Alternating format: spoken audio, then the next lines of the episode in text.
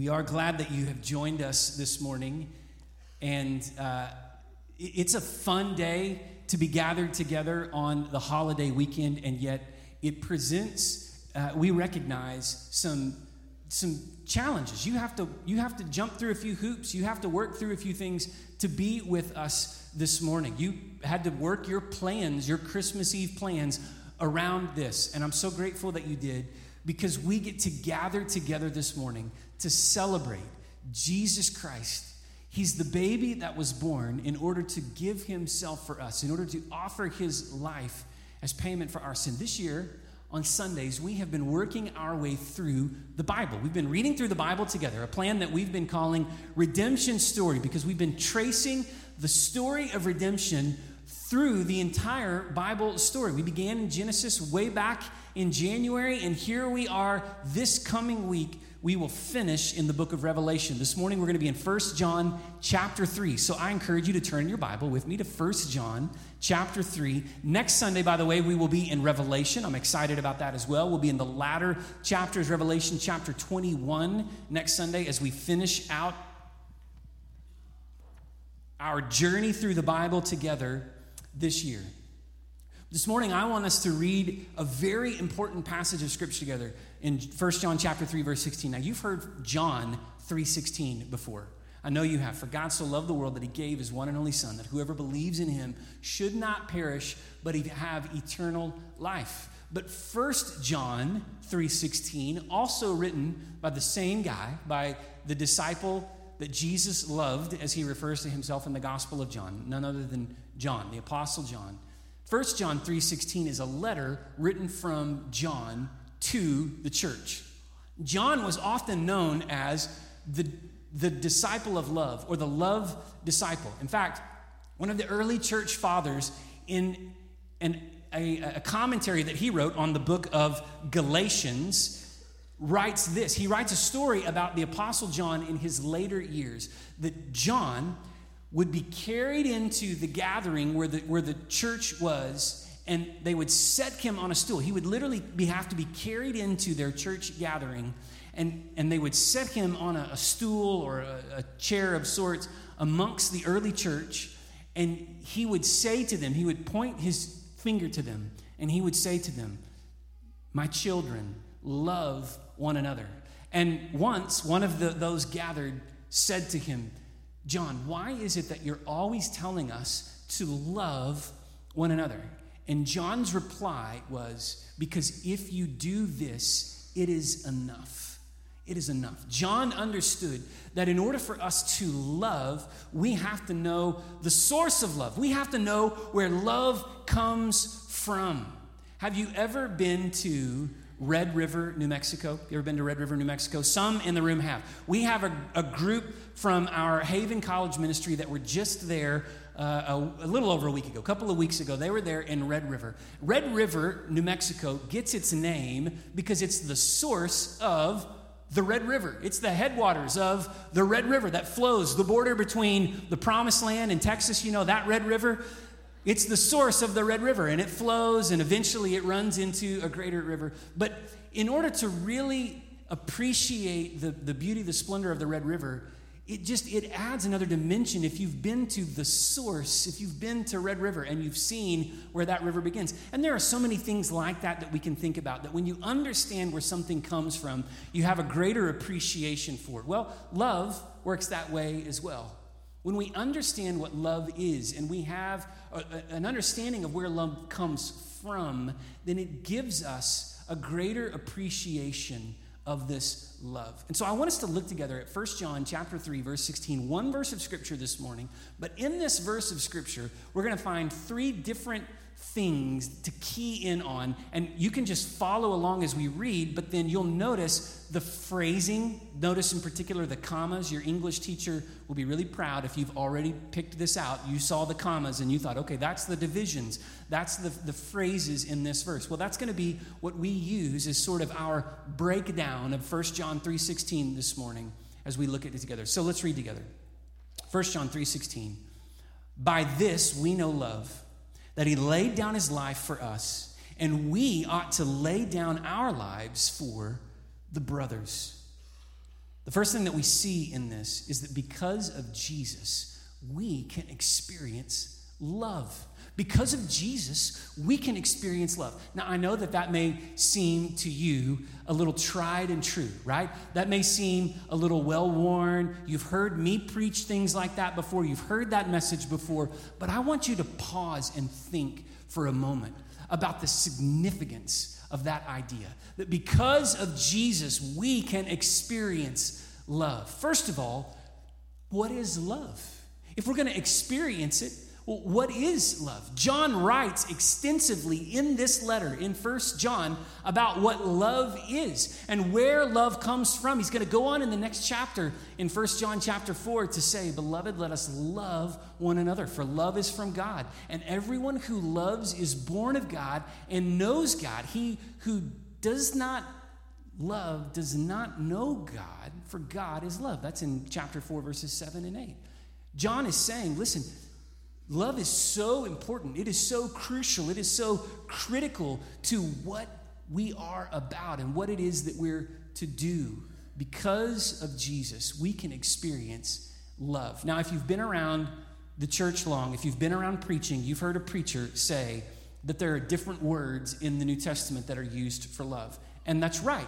There are different words in the Greek language, which is what most of the New Testament, particularly this letter, were written in. And, and so these words, there's three different words. There's the word eros, there's the word phileo, and there's the word agape. And this word here, this word for love, is the word agape. It means it's an unconditional type of love. Because of Jesus, we can experience this agape love. By this, we know love. By what? Well, by Jesus, of course, John is saying. Because Jesus came into this world, because he lived among us and gave his life for us, we can know what love is. Too, too often today, we get love wrong because we think of love as a feeling and an emotion. And I don't mean to say that love doesn't stir the emotions. I don't mean to say that it doesn't stir or tug at our feelings. But love is so much more than just a feeling. Love is what we do, love is an action. If you keep reading in chapter 3, you're going to go down and you're going to read the instruction to not just love in word in talk or in word, but in deed and in truth, which is to say, demonstrate your love, show your love, prove your love. How is it that Jesus proved his love for us? He took action.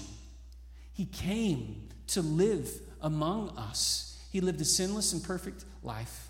He offered himself on the cross as payment for our sin. He rose victoriously from the grave, praise God, and he's ascended to the Father where he is seated making intercession on our behalf, and we wait for his second coming, his return. That's actually what we'll focus in on next Sunday in Revelation his, his coming, his return.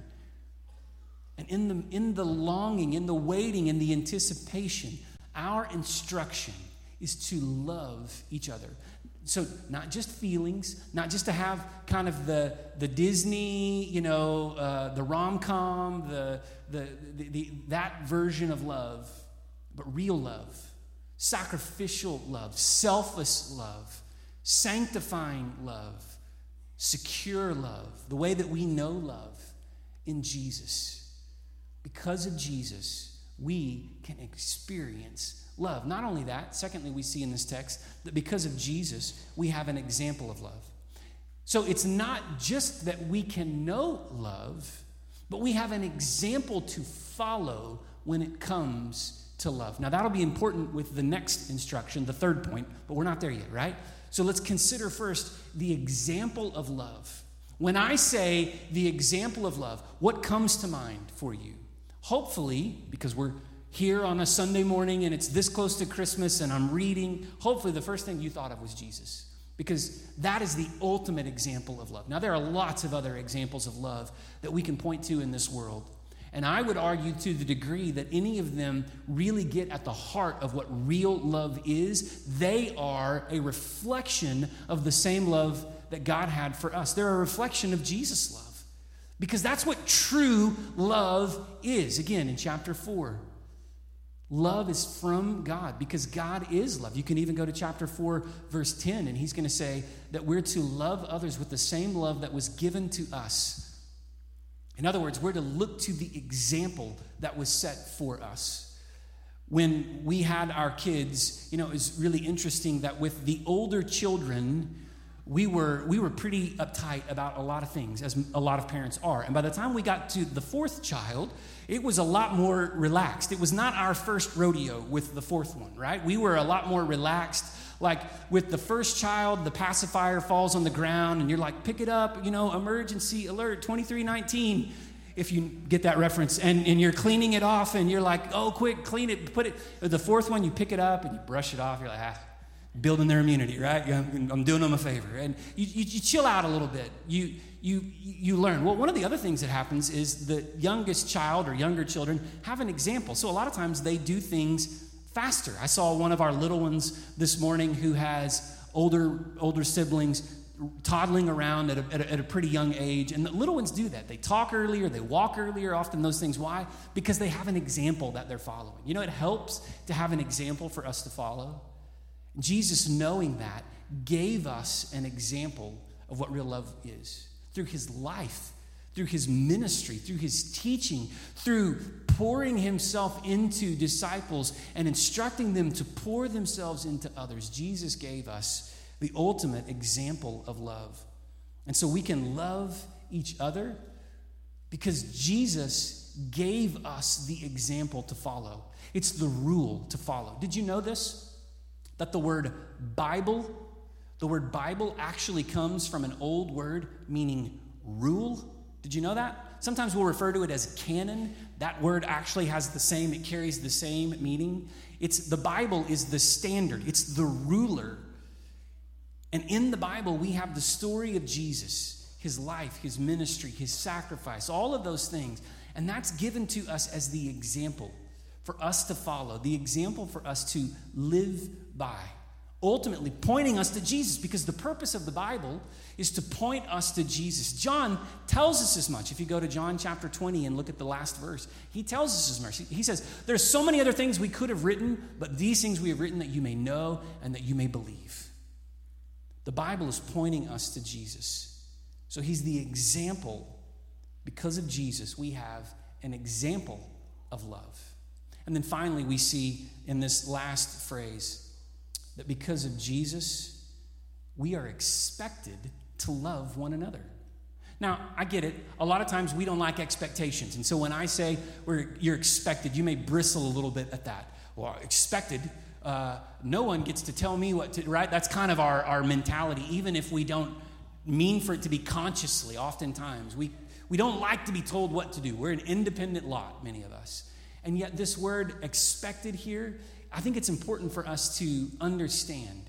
Look at what it is that John writes here. We ought to lay down our lives for the brothers.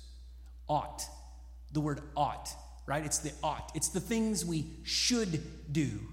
Or, in the context of what John is writing here, it's what's expected of us. And here's ultimately what John is saying. If you have really met the love of Jesus, if you have met Jesus by faith and you have a personal relationship with Him, it will change the way that you live. It will change your behavior. It will change your desires. We ought to love one another. Why? Because the love of God transforms us, because the love of God changes us from the inside out. And so we're expected to love one another. The New Testament is full of one another's. There are 52 times in the New Testament that those words are used one another. But none of them, I think, more important than this instruction that we are to love one another. And in the context, again, of what he's writing here, look at the way that he, that he phrases it that we ought to lay down our lives for the brothers. What's another way of saying we ought to lay down our lives for one another? What does it mean to lay down your life? Well, in John chapter 15, verse 13, Jesus said to his disciples on, the, on his final night with them before his crucifixion, Jesus said to his disciples, Greater love has no one than this, that he would lay down his life for his friends. And he says to them, And you are my friends. And I call you my friends. Jesus was telling them that what he was about to do was the ultimate example of real love. And he's urging them to follow that example by laying down their lives for each other. And John is just repeating the same thing for us here that if we really believe and we really understand this and, and we really make this the heart of who we are, then it will change the way that we act. It will change the way that we love others. We ought to lay down our lives for the brothers. We ought to love one another actively, not just in word, but in deed and in truth, with the things that we do, so that our lives become an embodiment of the love of Jesus. My hope for you, first and foremost, is that you know Jesus, that you have experienced his love because you have trusted Him for the forgiveness of your sins. You've confessed Him as the Lord and the Savior of your life, that you've surrendered your life to Him. This baby who was born, and placed in a manger, who became the Savior suffering on the cross, and ultimately the God who rose victoriously from the grave, that you would know Him by faith. And this morning, and in just a moment, we're going to move into a time of invitation a time of response where we invite you to come. And if you've never trusted Jesus by faith, what better way to celebrate Christmas than to surrender your life to Him? But I know many in the room have taken that step. Many in the room have, you have surrendered your life to Jesus. The challenge to us, the, the example that we are compelled to follow, is to live like Jesus lived. We ought to lay down our lives for one another. We are expected to love one another. May we seek to embody the love of Jesus in the way that we treat each other, in the way that we treat even the least of these, in the way that we love others around us as we follow his example. Because of Jesus, we can experience love. Because of Jesus, we have an example of love. Because of Jesus, we're expected to love one another. May we love others with the love that was poured out for us in Jesus. I want to invite you to bow your head with me and close your eyes as we prepare for our time of response this morning. And even as we prepare for this moment, I'm, I'm going to lead us in prayer. After I pray, we're going to stand and sing a song together. And as we sing this song together this morning, if God is stirring your heart and you're ready to surrender your life to Jesus today, then we would encourage you to come. Our staff will be here at the front ready to receive you. What better way to celebrate Christmas than to make Jesus the, the center of your life, to receive God's greatest gift given to us when He gave us Jesus? So, Lord, we are grateful that we can know love because you gave yourself for us we can experience your love. We are grateful, God, that we have your example to follow so that we know what love is and we know how to love one another. And ultimately, Lord, we desire to fulfill the, the expectation that we ought to lay down our lives for others, that we ought to love with the love that you've given us as a, a testimony of the faith that has saved us from our sin. Jesus, we look to you this morning. All this we pray in your name.